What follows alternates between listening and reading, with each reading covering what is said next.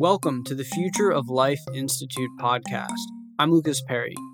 This episode is with Toby Ord and covers his new book, The Precipice Existential Risk and the Future of Humanity. This is a new cornerstone piece in the field of existential risk, and I highly recommend this book for all persons of our day and age. I feel this work is absolutely critical reading for living an informed, reflective, and engaged life in our time. And I think even for those well acquainted with this topic area will find much that is both useful and new in this book. Toby offers a plethora of historical and academic context to this problem, tons of citations and endnotes, useful definitions, central arguments for why existential risk matters that can be really helpful for speaking to new people about this issue, and also novel quantitative analysis and risk estimations, as well as what we can actually do to help mitigate these risks. So, if you're a regular listener to this podcast, I'd say this is a must add to your science, technology, and existential risk bookshelf. The Future of Life Institute is a nonprofit, and this podcast is funded and supported by listeners like you. So if you find what we do on this podcast to be important and beneficial, please consider supporting the podcast by donating at futureoflife.org/donate. If you support any other content creators via services like Patreon, consider viewing a regular subscription to FLI in the same light. You can also follow us on your preferred listening platform, like on Apple Podcasts or Spotify, by searching for us directly or following the links on the page for this podcast found in the description. Toby Ord is a senior research fellow in philosophy at Oxford University. His work focuses on the big picture questions facing humanity. What are the most important issues of our time, and how can we best address them? Toby's earlier work explored the ethics of global health and global poverty, demonstrating that aid has been highly successful on average and has the potential to be even more successful if we were to improve our priority setting. This has led him to create an international society called Giving What We Can, whose members have pledged over $1.5 billion to the most effective charities helping to improve the world. He also co founded the wider effective altruism movement, encouraging thousands of people to use reason and evidence to help others as much as possible. His current research is on the long term future of humanity and the risks which threaten to destroy our entire potential. Finally, the Future of Life Institute podcasts have never had a central place for conversation and discussion about the episodes and related content. In order to facilitate such conversation, I'll be posting the episodes to the Less Wrong forum at lesswrong.com, where you'll be able to comment and discuss the episodes if you so wish. The episodes more relevant to AI alignment will be cross posted from Less Wrong to the alignment forum as well at alignmentforum.org. And so, with that, I'm happy to present Toby Ord on his new book, The Precipice We're here today to discuss your new book, The Precipice Existential Risk and the Future of Humanity. Tell us a little bit about what the book is about. The future of humanity. That's the guiding idea. And I try to think about how good our future could be.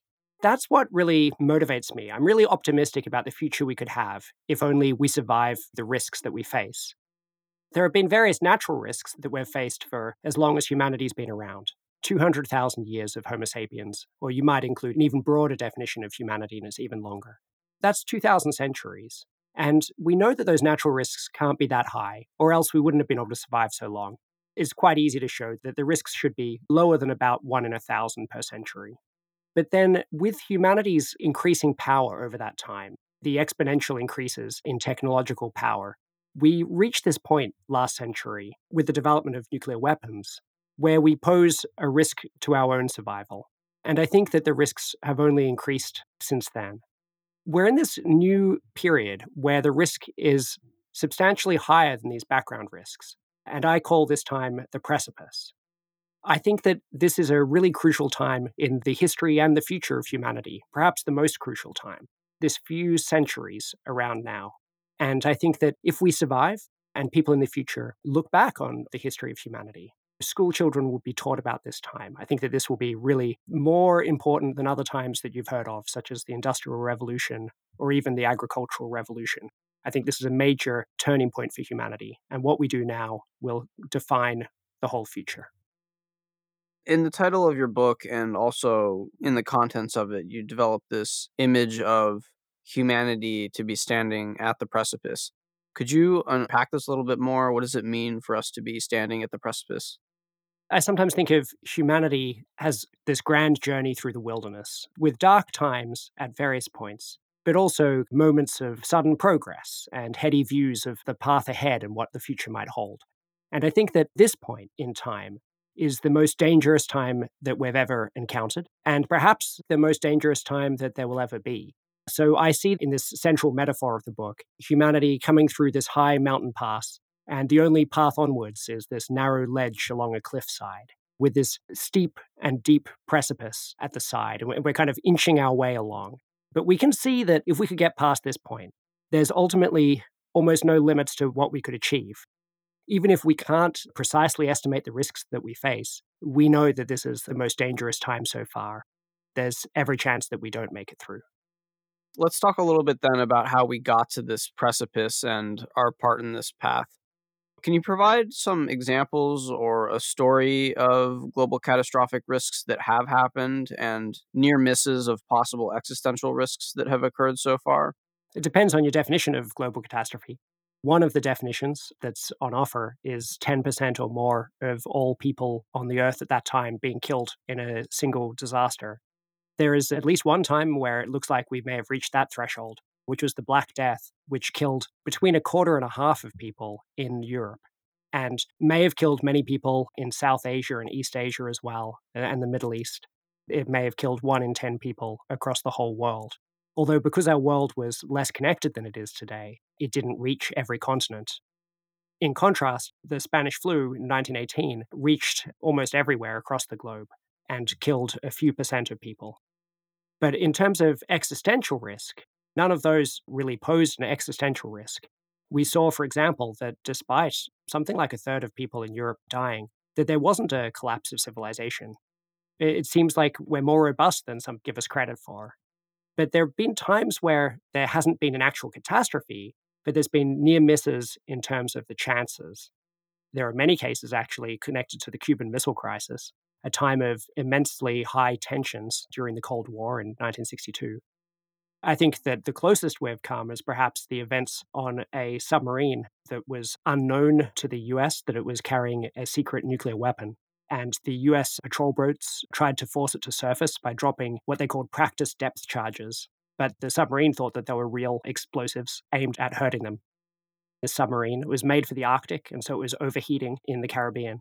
People were dropping unconscious from the heat and the lack of oxygen as they tried to hide deep down in the water. And during that time, the captain, Captain Savitsky, ordered that this nuclear weapon be fired, and the political officer gave his consent as well. On any of the other submarines in this flotilla, this would have been enough to launch this torpedo that then would have been a tactical nuclear weapon exploding and destroying the fleet that was oppressing them. But on this one, it was lucky that the flotilla commander was also on board this submarine, Captain Vasily Arkhipov.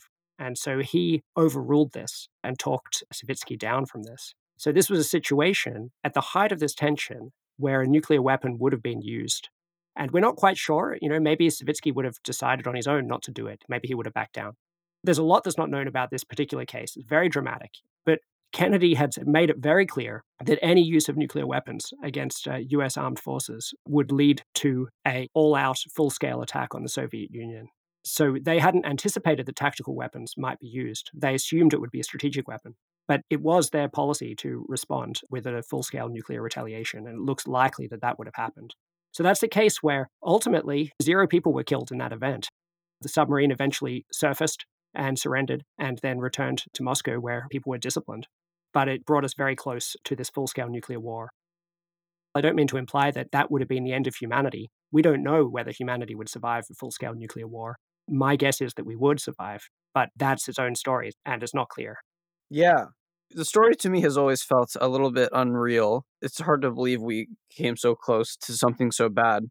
For listeners who are not aware, the Future of Life Institute gives out a $50,000 award each year called the Future of Life Award to unsung heroes who have contributed greatly to the existential security of humanity. We actually have awarded Vasily Arkhipov's family with the Future of Life Award, as well as Stanislav Petrov and Matthew Meselson. So if you're interested, you can check those out on our website and see their particular contributions. And related to nuclear weapons risk, we also have a web page on nuclear close calls and near misses where there were accidents with nuclear weapons, which could have led to escalation or some sort of catastrophe. Is there anything else here you'd like to add in terms of relevant historical context and this story about the development of our wisdom and power over time? Yeah, that framing, which I use in the book, comes from Carl Sagan in the 80s when he was one of the people who developed the understanding of nuclear winter. And he realized that this could pose a risk to humanity on the whole. The way he thought about it is that we've had this massive development over the 100 billion human lives that have come before us. This succession of innovations that have accumulated, building up this modern world around us. If I look around me, I can see almost nothing that wasn't created by human hands and this, as we all know, has been accelerating and often, when you try to measure it, exponential improvements in technology over time, leading to this situation where we have the power to radically reshape the Earth's surface, both, say, through our agriculture, but also perhaps in a moment through nuclear war. This increasing power has put us in a situation where we hold our entire future in the balance. A few people's actions over a few minutes could actually potentially threaten that entire future. In contrast, humanity's wisdom has grown only falteringly, if at all. Many people would suggest that it's not even growing. And by wisdom here, I mean our ability to make wise decisions for human future. I talk about this in the book under the idea about civilizational virtues. So, if you think of humanity as a group agent, in the same way that we think of, say, nation states as group agents, we talk about is it in America's interest to promote this trade policy or something like that? we can think of what's in humanity's interests. And we find that if we think about it this way, humanity is crazily impatient and imprudent. If you think about the expected lifespan of humanity, a typical species lives for about a million years. Humanity is about 200,000 years old.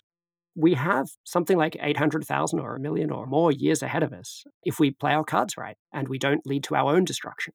The analogy would be you know 20% of the way through our life like an adolescent who's just coming into his or her own power but doesn't have the wisdom or the patience to actually really pay any attention to this possible whole future ahead of them and so they're just powerful enough to get themselves in trouble but not yet wise enough to avoid that if you continue this analogy it's often hard for humanity at the moment to think more than a couple of election cycles ahead at best but that would correspond, say, eight years to just the next eight hours in this person's life.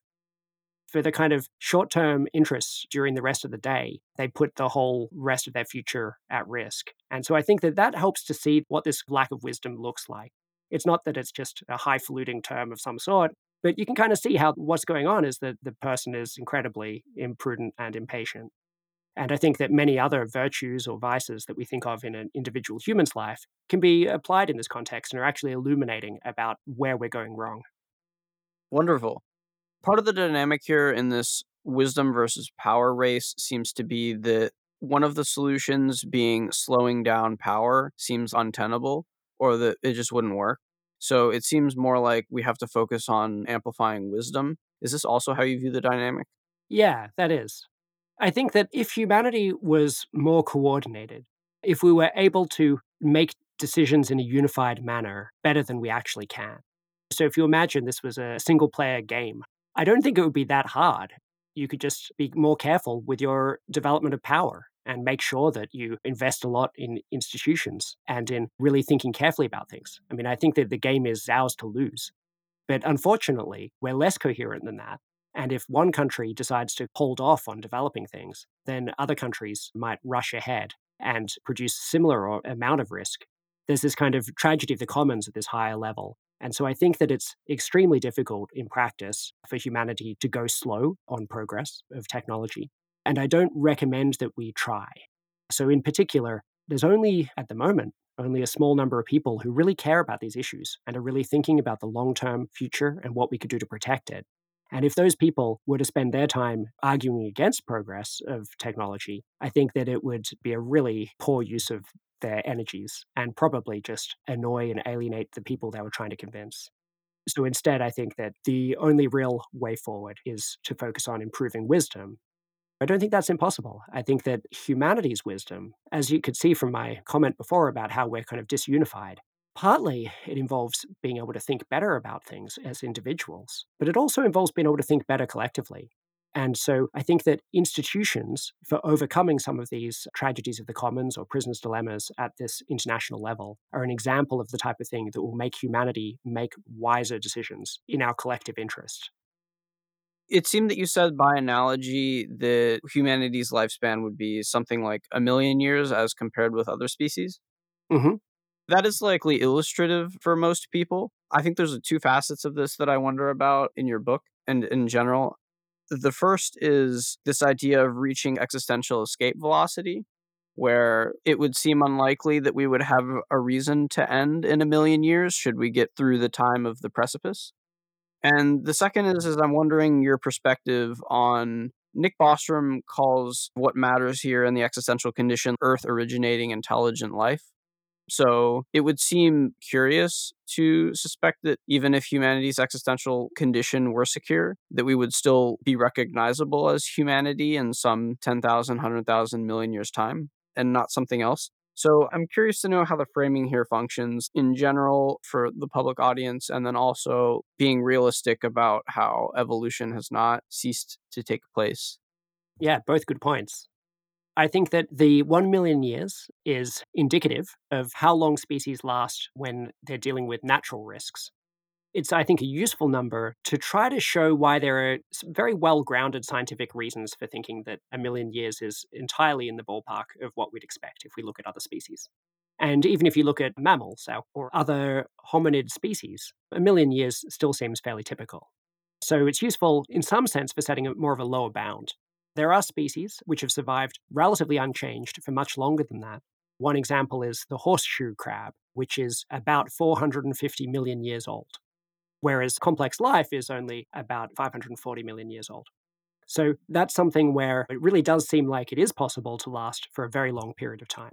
If you look beyond that, the Earth should remain habitable for something in the order of 500 million or a billion years for complex life before it becomes too hot due to the continued brightening of our sun. If we took actions to limit that brightening, which look almost achievable with today's technology, we would only need to basically shade the Earth by about 1% of the energy coming at it and increase that by 1%. I think it's every billion years. We would be able to survive as long as the sun would for about 7 billion more years. And I think that ultimately we could survive much longer than that. If we could reach our nearest stars and set up some new self sustaining settlement there, and then if that could then spread out to some of the nearest stars to that, and so on, then so long as we could reach about seven light years in one hop, we would be able to settle the entire galaxy. There are stars in the galaxy that will still be burning in about 10 trillion years from now, and there'll be new stars for millions of times as long as that. We could have this absolutely immense future in terms of duration. And the technologies are beyond our current reach. And if you look at the energy requirements to reach nearby stars, they're high, but they're not that high compared to, say, the output of the sun over millions of years. And if we're talking about a scenario where we'd last millions of years anyway, it's unclear why it would be difficult with the technology we'd reach then. It seems like the biggest challenge would be lasting that long in the first place, not getting to the nearest star using technology from millions of years into the future with millions of years of stored energy reserves. So that's a kind of big picture question about the timing there. But then you also ask about would it be humanity? One way to answer that is unless we go to a lot of effort to preserve Homo sapiens as we are now, then it wouldn't be Homo sapiens we might go to that effort if we decide that it's really important that it be Homo sapiens and that we'd lose something absolutely terrible if we were to change, we could make that choice. But if we decide that it would be better to actually allow evolution to continue, or perhaps to direct it by changing who we are with genetic engineering and so forth, then we could make that choice as well. I think that that is a really critically important choice for the future. And I hope that we make it in a very deliberate and careful manner rather than just going gung ho and letting people do whatever they want. But I do think that we will develop into something else. But in the book, my focus is often on humanity in this kind of broad sense. Earth originating intelligent life would kind of be a gloss on it, but that has the issue that suppose humanity did go extinct, and suppose we got lucky and some other intelligent life started off again. I don't want to count that in what I'm talking about, even though it would technically fit into Earth originating intelligent life. Sometimes I put it in the book as humanity or our rightful heirs, or something like that. Maybe we'd create digital beings to replace us, artificial intelligences of some sort. So long as they were the kinds of beings that could actually fulfill the potential that we have, that they could realize one of the best trajectories that we could possibly reach, then I would count them. It could also be that we create something that succeeds us, but has very little value, then I wouldn't count it. So, uh, yeah, I do think that we may be greatly changed in the future. I don't want to distract the reader if they're not used to thinking about things like that, because they might then think, well, who cares about that future? Because it will be some other things having the future. And I want to stress that it will only be some other things having the future if we want it to be, if we make that choice. If that is a catastrophic choice, then it's another existential risk that we have to deal with in the future and which we could prevent. And if it is a good choice, and we're like the caterpillar that really should become a butterfly in order to fulfill its potential, then we need to make that choice. So I think that it's something that we can leave to future generations, but it is important that they make the right choice. One of the things that I really appreciate about your book is that it tries to make this more accessible for a general audience. So I actually do like it when you use lower bounds on humanity's existential condition. I think talking about billions upon billions of years can seem a little bit far out there and maybe cost some weirdness points. And as much as I like the concept of Earth originating intelligent life, I also think it costs some weirdness points. And it seems like you've taken some effort to sort of make the language not so ostracizing by decoupling it some with effective altruism jargon and the kind of language that we might use in effective altruism circles. I appreciate that and find it to be an important step. The same thing I feel feeds in here in terms of talking about descendant scenarios it seems like making things simple and leveraging human self interest is maybe important here. Thanks. When I was writing the book, I tried really hard to think about these things, both in terms of communications, but also in terms of trying to understand what we've been talking about for all of these years when we've been talking about existential risk and similar ideas. Often, when in effective altruism, there's a discussion about the different types of cause areas that effective altruists are interested in. There's people who really care about global poverty because we can help others who are much poorer than ourselves so much more with our money. And also about helping animals who are left out of the political calculus and the economic calculus. And we can see why it is that their interests are typically neglected. And so we look at factory farms and we can see how we could do so much good. And then also there's this third group of people, and then the conversation drifts off a bit. It's like, who have this kind of idea about the future? And, and, it's kind of hard to describe and hard to kind of wrap up together. So I've kind of seen that as one of my missions over the last few years is really trying to work out what is it that that third group of people are trying to do. My colleague uh, Will MacAskill's been working on this a lot as well. And uh, what we see is that this other group of effective altruists are this long termist group.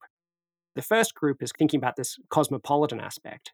It's not just me, and it's not just people in my country that matter, it's people across the whole world. And some of those can be helped much more. And the second group is saying it's not just humans that could be helped, if we widen things up beyond the species boundary, then we can see that there's so much more we could do for other conscious beings. And then this third group is saying it's not just our time that we can help. There's so much we can do to help people, perhaps across this entire future of millions of years or further into the future. And so the difference there, the point of leverage, is this difference between what fraction of the entire future is our present generation. It's perhaps just this tiny fraction. And if we can do something that will help that entire future, then that's where this could be really key in terms of doing something amazing with our resources and our lives. Interesting. I actually had never thought of it that way. And I think it puts it really succinctly the differences between the different groups that people focused on global poverty are reducing spatial or proximity bias in people's focus on ethics or doing good. Animal farming is a kind of anti speciesism broadening our moral circle of compassion to other species. And then the long termism is about reducing time based ethical bias. I think that's quite good. Yeah, that's right. In all these cases, you have to confront additional questions, right? It's not just enough to make this point and then it follows that the thing's really important. You need to know, for example, that there really are ways that people can help others in distant countries and that the money won't be squandered. And in fact, for most of human history, there weren't ways that we could easily help people in other countries just by writing out a check to the right place. When it comes to animals, there's a whole lot of challenging questions there about what is the effects of changing your diet or the effects of donating to a group that prioritize animals in campaigns against factory farming or similar. And when it comes to the long term future, there's this real question about well, why isn't it that people in the future would be just as able to protect themselves as we are? Why wouldn't they be even more well situated to attend to their own needs? Given the history of economic growth and this kind of increasing power of humanity, one would expect them to be more empowered than us. So it does require an explanation. And I think that the strongest type of explanation is around existential risk. Existential risks are things that would be an irrevocable loss. So, as I define them, which is a simplification, I think of it as the destruction of humanity's long term potential. So, I think of our long term potential as you could think of this set of all possible futures that we could instantiate. If you think about all the different collective actions of humans that we could take across all time, this kind of sets out this huge kind of cloud of trajectories that humanity could go in. And I think that this is absolutely vast. I think that there are ways, if we play our cards right, of lasting, you know, for millions of years or billions or trillions and affecting billions of different worlds across the cosmos. And then doing all kinds of amazing things with all of that future. So we've got this huge range of possibilities at the moment. And I think that some of those possibilities are extraordinarily good. If we were to go extinct, though, that would collapse this set of possibilities to a much smaller set, which contains much worse possibilities. If we went extinct, there would be just one future, whatever it is that would happen without humans, because there'd be no more choices that humans could make. If we had a irrevocable collapse of civilization, something from which we could never recover, then that would similarly reduce it to a very small set of very meager options. And it, it's possible as well that we could end up locked into some dystopian future, perhaps through economic or political systems, where we end up stuck in some very bad corner of this possibility space. So that's our potential. Our potential is currently the value of the best realistically realizable worlds available to us. If we fail in an existential catastrophe, that's the destruction of almost all of this value. And it's something that you can never get back because it's our very potential that would be being destroyed. That then has an explanation as to why it is that people in the future wouldn't be better able to solve their own problems, because we're talking about things that could fail now. It helps explain why it is that there's room for us to make such a contribution. So, if we were to very succinctly put the recommended definition or framing on existential risk that listeners might be interested in using in the future when explaining this to new people, what is the sentence that you would use? An existential catastrophe is the destruction of humanity's long term potential, and an existential risk is the risk of such a catastrophe. Okay. So, on this long termism point, can you articulate a little bit more about what is so compelling or important about humanity's potential into the deep future and which arguments are most compelling to you? With a little bit of a framing here on the question of whether or not the long termist perspective is compelling or motivating for the average person. Like, why should I care about people who are far away in time from me? So, I think that a lot of people, if pressed, and they're told, does it matter equally much if a child 100 years in the future suffers as a child at some other point in time? I think a lot of people would say, yeah, it matters just as much. But that's not how we normally think of things when we think about what charity to donate to or what policies to implement. But I do think that it's not that foreign an idea. In fact, the weird thing would be why it is that people, in virtue of the fact they live at different times, matter different amounts. A simple example of that would be suppose you do think that things further into the future matter less intrinsically. Economists sometimes represent this by a pure rate of time preference. It's a component of a discount rate, which is just to do with things mattering less in the future. Whereas most of the discount rate is actually to do with the fact that money is more important to have earlier, which is actually a pretty solid reason. But that component doesn't affect any of these arguments. It's only this little extra aspect about things matter less just because they're in the future. suppose you have that, a 1% discount rate of that mm. form. That means that someone's older brother matters more than their younger brother. That their life, if it's equally long and has the same kinds of experiences in it, is fundamentally more important for their older child than the younger child, things like that. This just seems kind of crazy to most people, I think. And similarly, if you have these exponential discount rates, which is typically the only kind that economists consider, it has these consequences that what happens in 10,000 years is way more important than what happens in 11,000 years. People don't have any intuition like that at all, really. Maybe we don't think that much about what happens in 10,000 years, but 11,000 is pretty much the same as 10,000 from our intuition. But these other views say, wow, no, it's totally different. It's just like the difference between what happens next year and what happens in a thousand years. It generally just doesn't capture our intuitions. And I think that what's going on is not so much that we have a kind of active intuition that things that happen further into the future matter less, and in fact, much less, because they would have to matter a lot less to dampen the fact that we could have millions of years of future. Instead, what's going on is that we just aren't thinking about it. We're not really considering that our actions could have irrevocable effects over the long distant future. And when we do think about that, such as within environmentalism, it's a very powerful idea the idea that we shouldn't sacrifice, we shouldn't make irrevocable changes to the environment that could damage the entire future just for transient benefits to our time. And people think, oh, yeah, that is a powerful idea. So I think it's more that they're just not aware that there are a lot of situations like this. It's not just the case of a particular ecosystem that could be an example of one of these important irrevocable losses, but there could be these irrevocable losses at this much grander scale, affecting everything that we could ever achieve and do. I should also explain there that I do talk a lot about humanity in the book.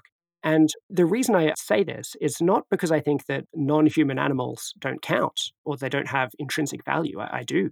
It's because instead, only humanity is responsive to reasons and to thinking about this.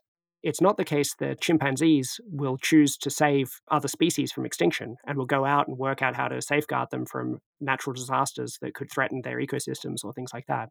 We're the only ones who are even in the game of considering moral choices. So, in terms of the instrumental value, humanity has this massive instrumental value because what we do could affect, for better or for worse, the intrinsic value of all of the other species. Other species are going to go extinct in about a billion years, basically all of them, when the Earth becomes uninhabitable. Only humanity could actually extend that lifespan. So there's this kind of thing where humanity ends up being key because we are the decision makers. We are the relevant agents, or any other relevant agents will spring from us. There will be things that our descendants or things that we create and choose how they function. So that's the kind of role that we're playing. So, if there are people who just simply care about the short term, if someone isn't willing to buy into these arguments about the deep future or realizing the potential of humanity's future, like, I don't care so much about that because I won't be alive for that. There's also an argument here that these risks may be realized within their lifetime or within their children's lifetime. Could you expand that a little bit? Yeah, in The Precipice, when I try to think about why this matters, I think the most obvious reasons are rooted in the present the fact that it would be terrible for all of the people who are alive at the time when the catastrophe strikes. That needn't be the case. You could imagine things that meet my definition of an existential catastrophe, that would cut off the future but not be bad for the people who are alive at the time. Maybe we all painlessly disappear at the end of our natural lives or something.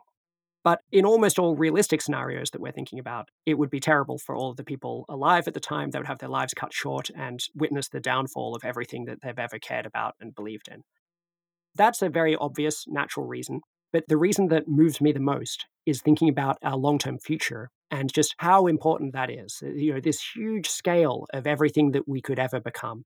And you could think of that in very numerical terms, or you could just think back over time and how far humanity's come over these 200,000 years.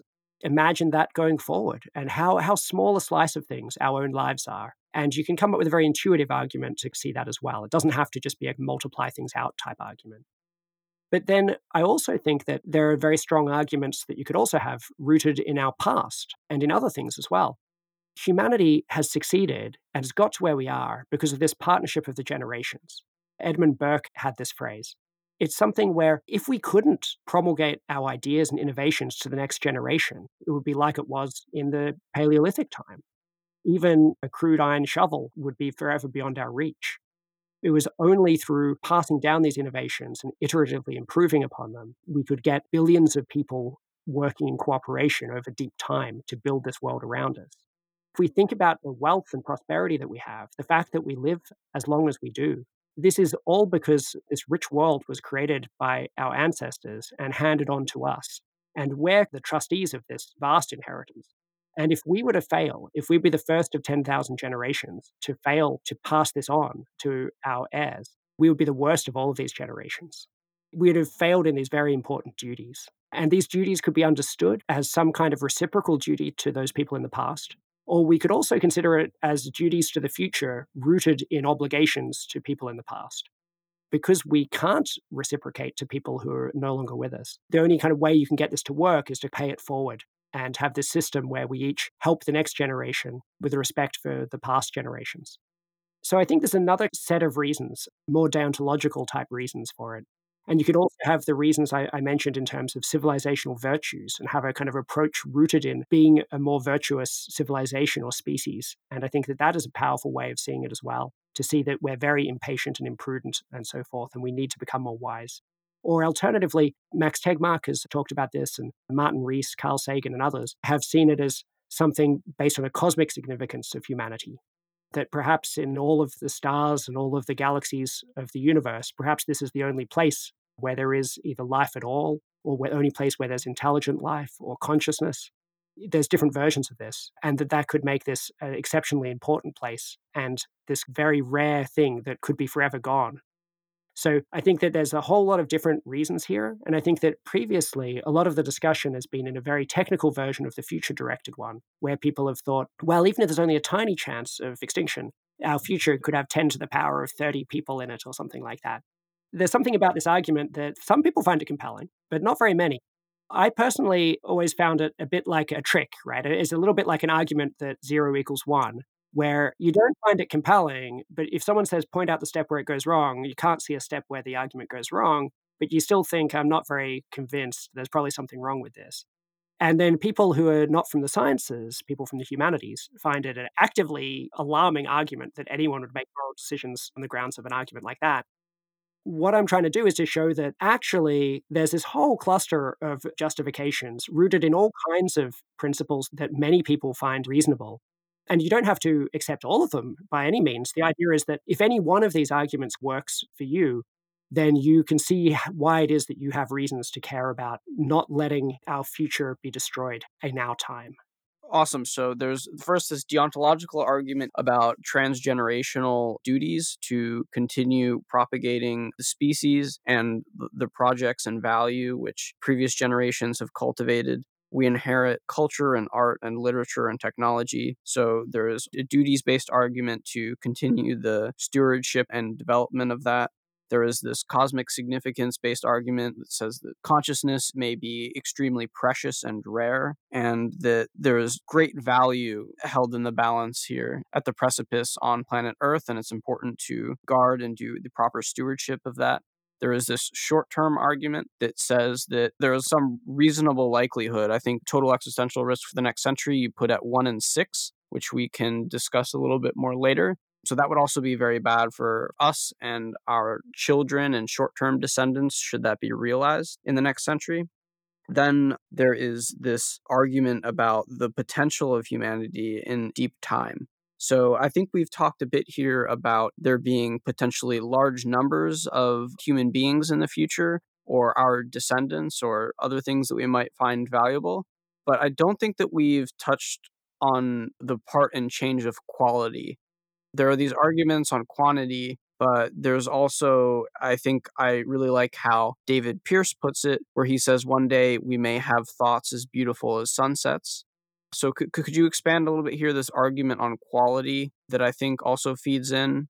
And then also with regards to the digitalization aspect that may happen that there are also arguments around subjective time dilation which may lead to more better experience into the deep future. So this also seems to be another important aspect that's motivating for some people.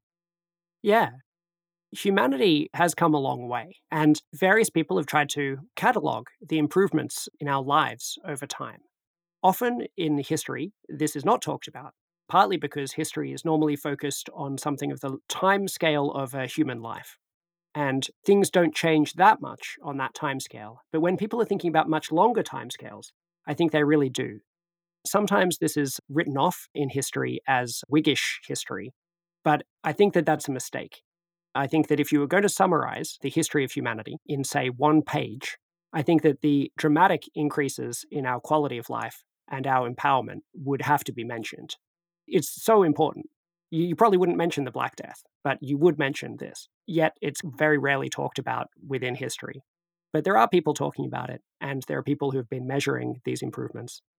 And I think that you can see how, say, in the last 200 years, lifespans have more than doubled.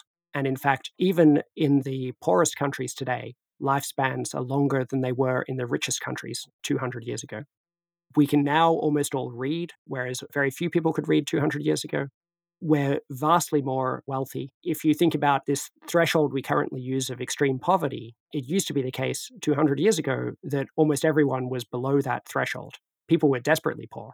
And now almost everyone is above that threshold. There's still so much more that we could do, but there have been these really dramatic improvements.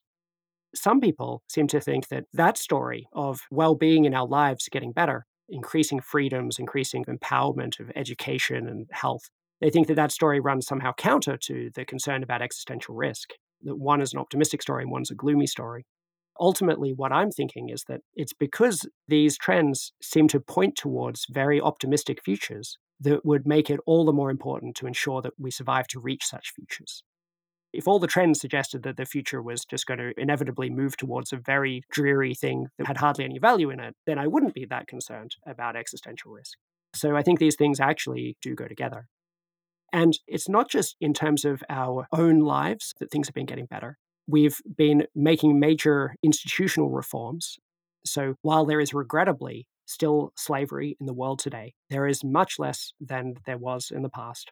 And we have been making progress in a lot of ways in terms of having a more representative and more just and fair world. And there's a lot of room to continue in both those things. And even then, a world that's kind of like the best lives lived today, a world that has very little injustice or suffering, that's still only a lower bound on what we could achieve. I think one useful way to think about this is in terms of your peak experiences. These moments of luminous joy or beauty, the moments you've been happiest, whatever they, they be. And you think about how much better they are than the typical moments. My typical moments are by no means bad, but I, I would trade hundreds or maybe thousands for more of these peak experiences.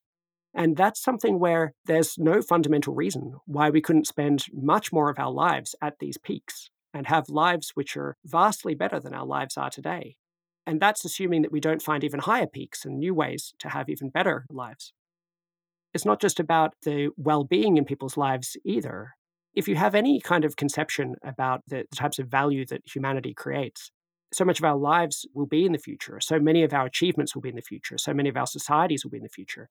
There's every reason to expect that these greatest successes in all of these different ways will be in this long future as well. There's also you know, a host of other types of experiences that might become possible. We know that humanity only has some kind of very small sliver of the space of all possible experiences. We see in a set of colors, there's this three dimensional color space.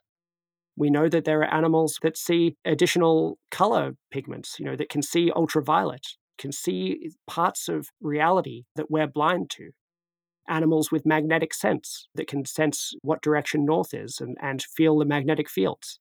What's it like to experience things like that? We could go so much further in exploring this space. If we can guarantee our future, and then we can start to use some of our peak experiences as signposts to what might be experienceable, I think that there's so much further that we could go. And then I guess you mentioned the possibilities of digital things as well. We don't know exactly how consciousness works. In fact, we know very little about how it works. We think that there's some suggestive reasons to think that minds, including consciousness, are computational things, such that we might be able to realize them digitally. And then there's all kinds of possibilities that would follow from that. You could slow yourself down, like slow down the rate at which you're computed, in order to see progress zoom past you and kind of experience a dizzying rate of change in the things around you, fast forwarding through the boring bits and skipping to the exciting bits. One's life, if one was digital, could potentially be immortal, have backup copies, and so forth. You might even be able to branch into being two different people, have some choice coming up as to say whether to stay on Earth or to go to this new settlement in the stars, and just split with one copy going to this new life and one staying behind, or a whole lot of other possibilities. We don't know if that stuff is really possible, but it's just to kind of give a taste of how we might just be seeing this very tiny amount of what's possible at the moment. This is one of the most motivating arguments for me. The fact that the space of all possible minds is probably very large and deep, and that the kinds of qualia that we have access to are very limited and the possibility of well being not being contingent upon the state of the external world, which is always in flux and is always impermanent. We're able to have a science of well being that was sufficiently well developed such that well being was information and decision sensitive, but not contingent upon the state of the external world. That seems like a form of enlightenment, in my opinion. Yeah, some of these questions are things that you don't often see discussed in academia, partly because there isn't really a proper discipline that says that that's the kind of thing you're allowed to talk about in your day job. But it is the kind of thing that people are allowed to talk about in science fiction. Many science fiction authors have something more like space opera or something like that, where the future is just an interesting setting to play out the dramas that we recognize. But other people use the setting to explore radical what if questions, many of which are very philosophical and some of which are very well done. I think that if you're interested in these types of questions, I would recommend people read Diaspora by Greg Egan, which I think is the best and most radical exploration of this. And at the start of the book, it's a setting in a particular digital system with digital minds substantially in the future from where we are now that have been running much faster than the external world. Their lives, you know, are lived thousands of times faster than the people who've remained flesh and blood. So culturally, they're vastly further on. And then you get to witness what it might be like to undergo various of these events in one's life. And in the particular setting it's in, it's a world where physical violence is against the laws of physics. So rather than creating utopia by working out how to make people better behave, the long-standing project of trying to make us all act nicely and decently to each other, that's clearly part of what's gone on. But there's this extra possibility that most people hadn't even thought about, where because it's all digital, it's kind of like being on a web forum or something like that, where if someone attempts to attack you, you can just make them disappear so that they can no longer interfere with you at all. And it explores what life might be like in this kind of world where the laws of physics are consent based. And you can just make it so that people have no impact on you if you're not enjoying the kind of impact that they're having is a fascinating setting to explore radically different ideas about the future, which very much may not come to pass. But what I find exciting about these types of things is not so much that they're projections of where the future will be, but that if you take a whole lot of examples like this, they span a space that's much broader than you were initially thinking about for your probability distribution over where the future might go. And they help you realize that there are radically different ways that it could go this is kind of expansion of your understanding about the space of possibilities, which is where I think it's best, as opposed to as a direct prediction. But I would strongly recommend some Greg Egan for anyone who wants to get really into that stuff. You sold me. I, am interested in reading it now. I'm also becoming mindful of our time here and have a bunch more questions I would like to get through. But before we do that, I also want to just throw out here I've had a bunch of conversations recently on the question of identity.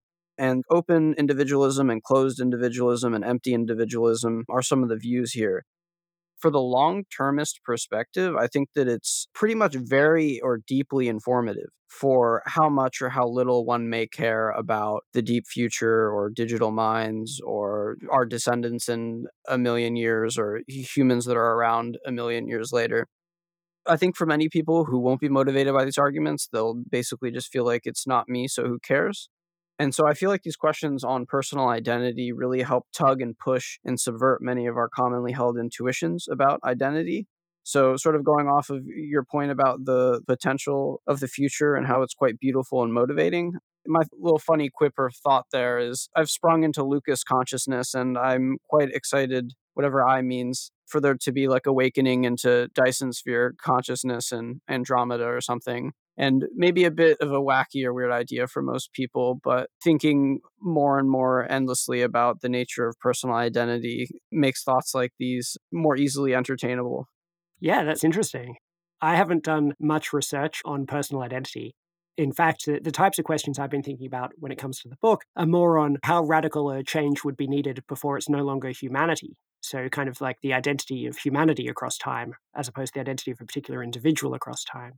And because I'm already motivated by helping others, and I'm kind of thinking more about the question of why just help others in our own time as opposed to helping others across time, how do you direct your altruism, your altruistic impulses? But you're right that there could also be possibilities to do with individuals lasting into the future. There's various ideas about how long we can last with, lifespans extending very rapidly it might be that some of the people who are alive now actually do directly experience some of this long term future. Maybe there are things that could happen where their identity wouldn't be preserved because it would be too radical a break. You'd become too different a kind of being and you wouldn't really be the same person. But if being the same person is important to you, then maybe you could make smaller changes. I've barely looked into this at all. I know Nick Bostrom's thought about it more. There's probably lots of interesting questions there. Awesome. So, could you give a short overview of natural or non anthropogenic risks over the next century and why they're not so important? Yeah, okay. So, the main natural risks I think we're facing are probably asteroid or comet impacts and supervolcanic eruptions. In the book, I also look at stellar explosions like supernovae and gamma ray bursts. Although, since I estimate the chance of us being wiped out by one of those in the next hundred years to be one in a billion, we don't really need to worry about those. But asteroids, it does appear that the dinosaurs were destroyed 65 million years ago by a major asteroid impact. It's something that's been very well studied scientifically. I think the main reason to think about it is A, because it's very scientifically understood, and B, because humanity's actually done a pretty good job on it. We only worked out 40 years ago that the dinosaurs were destroyed by an asteroid and that they could be capable of causing such a mass extinction. In fact, it was only in 1960 60 years ago that we even confirmed that craters on the Earth's surface were caused by asteroids. So we knew very little about this until recently. And then we've massively scaled up our scanning of the skies. We think that in order to cause a global catastrophe, the asteroid would probably need to be bigger than a kilometer across. We've found about 95% of the asteroids between 1 and 10 kilometers across, and we think we've found all of the ones bigger than 10 kilometers across. We therefore know that since none of the ones we've found are on a trajectory to hit us within the next hundred years, that it looks like we're very safe from asteroids. Whereas supervolcanic eruptions are much less well understood. My estimate for those, for the chance that we could be destroyed in the next hundred years by one, is about one in 10,000. In the case of asteroids, we've looked into it so carefully and we've managed to check whether any are coming towards us right now Whereas it can be hard to get these probabilities further down until you know more. So that's why my one about the supervolcanic eruptions is where it is. But the Toba eruption was some kind of global catastrophe a very long time ago, though the early theories that it might have caused a population bottleneck and almost destroyed humanity, they don't seem to hold up anymore. It is still illuminating of having continent scale destruction and global cooling and so, what is your total estimation of uh, natural risk in the next century? About one in 10,000.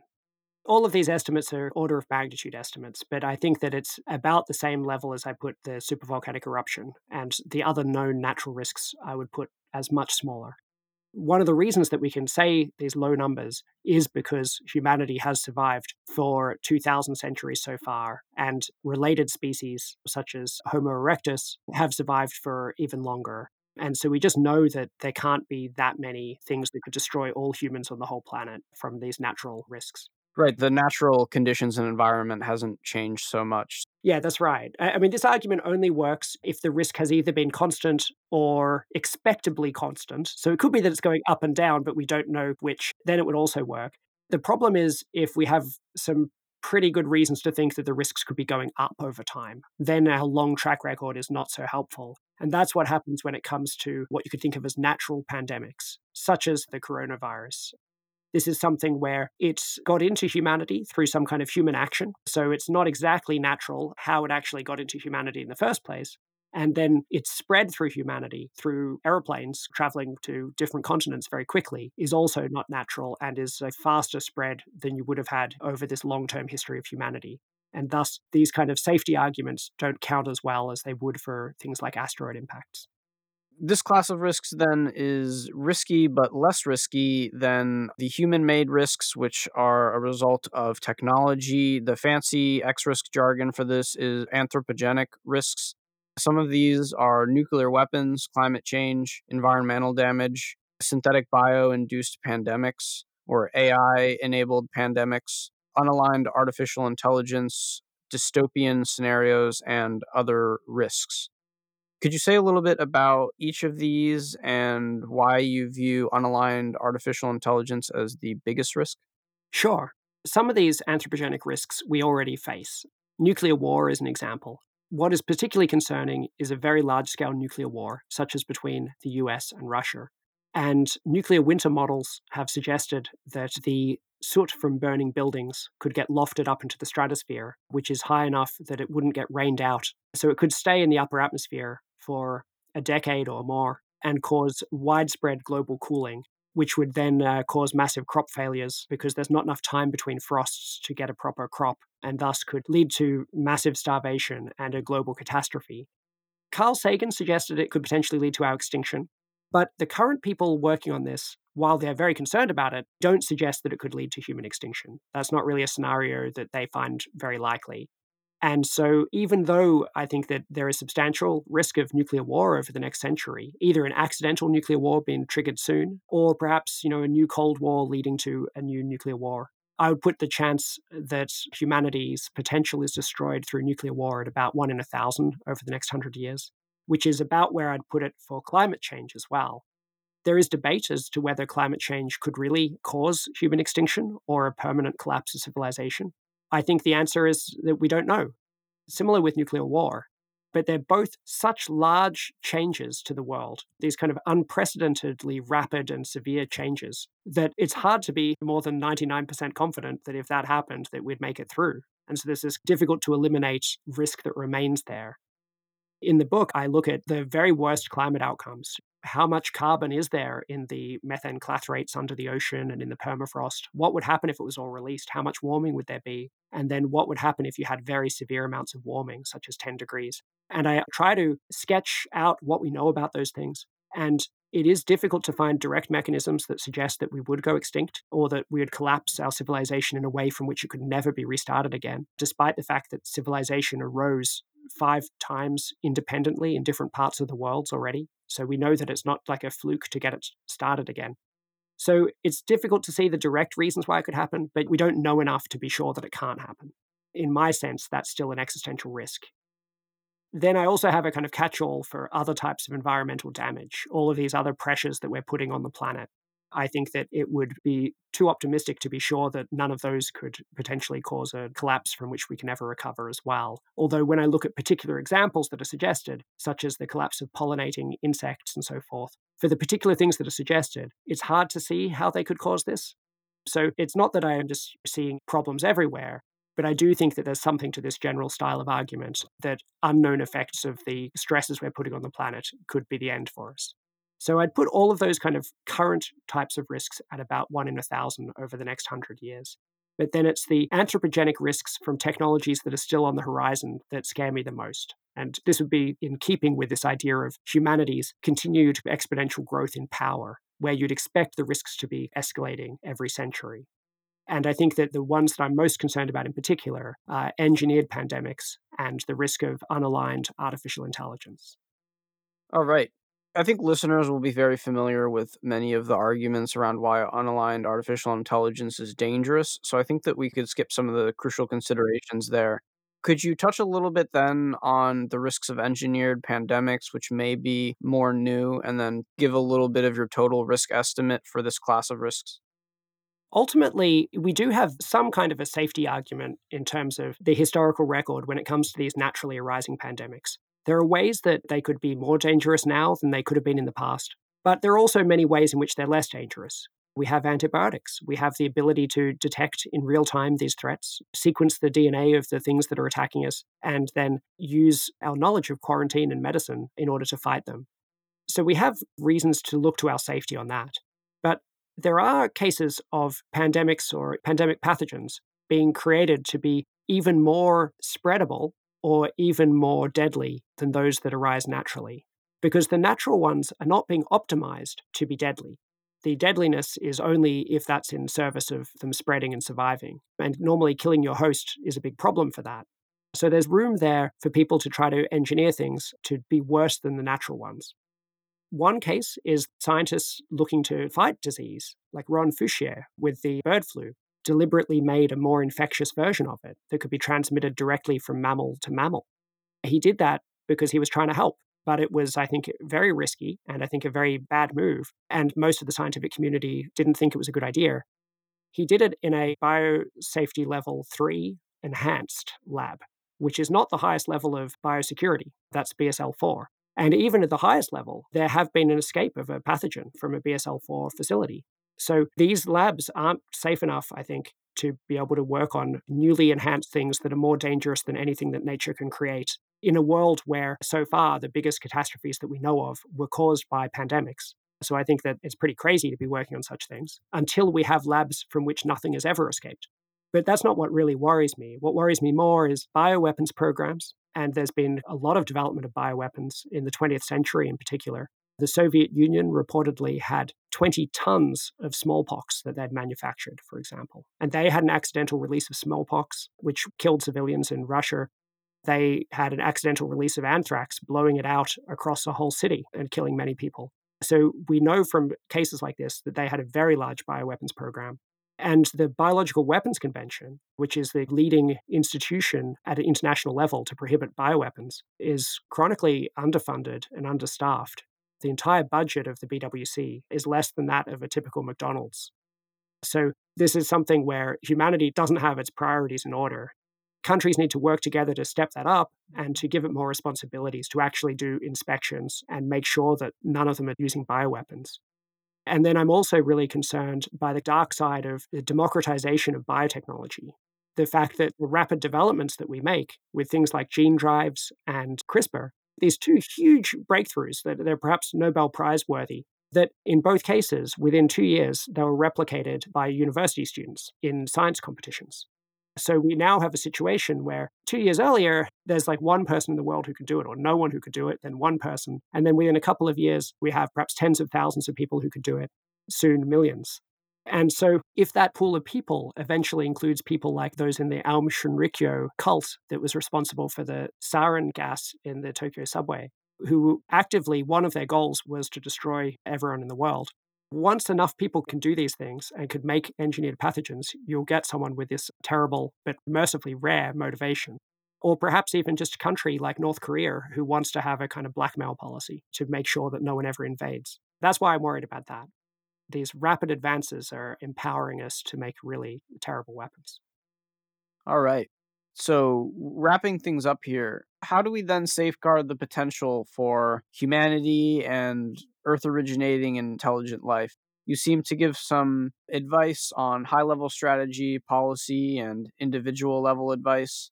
And this is all contextualized within this grand plan for humanity, which is that we reach existential security by getting to a place where existential risk is decreasing every century. That we then enter a period of long reflection to contemplate and debate what is good and how we might explore the universe and optimize it to express that good. And then that we execute that and achieve our potential. So, again, how do we achieve all this? How do we mitigate X risk? How do we safeguard the potential of humanity? That's a, an easy question to end on. So, what I try to do in the book is to try to treat this at a whole lot of different levels. You kind of refer to the most abstract level. To some extent, the point of that abstract level is to show that we don't need to get ultimate success right now. We don't need to solve everything. We don't need to find out what fundamental nature of goodness is and what worlds would be the best. We just need to make sure we don't end up in the ones which are clearly among the worst. The point of looking further onwards with the strategy is just to see that we can set some things aside for later. our task for now is to reach what I call existential security. And that involves this idea that will be familiar to many people to do with existential risk, which is to look at particular risks and to work out how to manage them and to avoid falling victim to them. Perhaps by being more careful with technology development, perhaps by creating uh, protective technologies, for example, better biosurveillance systems to understand if bioweapons have been launched into the environment so that we could contain them much more quickly, or to develop, say, better work on alignment with AI research. But it also involves not just fighting fires, but trying to become the kind of society where we don't keep lighting these fires. I don't mean that we don't develop the technologies, but that we build in the responsibility for making sure that they do not develop into existential risks as part of the cost of doing business. We want to get the fruits of all of these technologies, both for the long term and also for the short term. But we need to be aware that there's this shadow cost when we develop new things and we blaze forward with technology, this shadow cost in terms of risk. And that's not normally priced in. We just kind of ignore that. But eventually it will come due if we keep developing things that produce these risks, eventually it's going to get us. So, what we need to do are to develop our wisdom, both in terms of changing our common sense conception of morality to take this long term future seriously, or our debts to our ancestors seriously. And we also need the international institutions to help avoid some of these tragedies of the commons and so forth as well. To find these cases where we'd all be prepared to pay the cost to get this security if everyone else was doing it, but we're not prepared to just do it unilaterally. We need to try to work out mechanisms where we can all go into it together. There are questions there in terms of policy. We need more policy minded people within the science and technology space, people with an eye to the governance of their own technologies. This could be done within professional societies, but also we need more technology minded people in the policy space.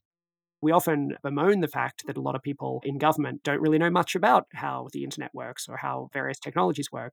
But part of the problem is that the people who do know about how these things work don't go into government. It's not just that you can blame the people in government for not knowing about your field. People who know about this field, maybe some of them should actually work in policy. So I think we need to build that bridge from both sides. And I suggest a lot of particular policy things that we could do. A good example, in terms of how concrete and simple it can get, is that we renew the New START disarmament treaty. This is due to expire next year. And as far as I understand, the US government and Russia don't have plans to actually renew this treaty, which is crazy because it's one of the things that's most responsible for the nuclear disarmament. So, you know, making sure that we sign that treaty again is a very actionable point that people can kind of motivate around and so on. And I think that there's stuff for everyone to do. We may think that existential risk is too abstract and can't really motivate people in the way that some other causes can, but I think that'd be a mistake. I'm trying to sketch a vision of it in this book that I think can have a larger movement coalesce around it. And I think that if we look back a bit, when it came to nuclear war, the largest protest in America's history at the time was against nuclear weapons in Central Park in New York. And it was on the grounds that this could be the end of humanity. And that the largest movement at the moment in terms of standing up for a cause is on climate change and is motivated by exactly these ideas about irrevocable destruction of our heritage. It really can motivate people if it's expressed the right way. And so that actually fills me with hope that things can change. And similarly, when I think about ethics and I think about how in the 1950s there was almost no consideration of the environment within the conception of ethics, it just was considered totally outside of the domain of ethics or morality and not really considered much at all. And the same with animal welfare was scarcely considered to be an ethical question at all. And now these are both key things that people are taught in their moral education in school. And we have an entire ministry for the environment. And that was within 10 years of Silent Spring coming out. I think all but one English speaking country had a cabinet level position on the environment. So I think that we really can have big changes in our ethical perspective but we need to start an expansive conversation about this and start unifying these things together, not to be just like the anti nuclear movement and the anti climate change movement, where it's fighting a particular fire, but to be aware that if we want to actually get out there preemptively for these things, that we need to expand that to this general conception of existential risk and safeguarding humanity's long term potential. But I'm optimistic that we can do that. that. That's why I think my best guess is that there's a one in six chance that we don't make it through this century. But the other way around, you know, I'm saying there's a five in six chance that I think we do make it through. If we really played our cards right, we could make it a 99% chance that we make it through this century. We're not hostages to fortune. We humans get to decide what the future of humanity will be like. There's not much risk from external forces that we can't deal with, such as the asteroids. Most of the risk is of our own doing. And we can't just sit here and bemoan the fact we're in some difficult prisoner's dilemma with ourselves. We need to get out and solve these things, and I think we can. Yeah.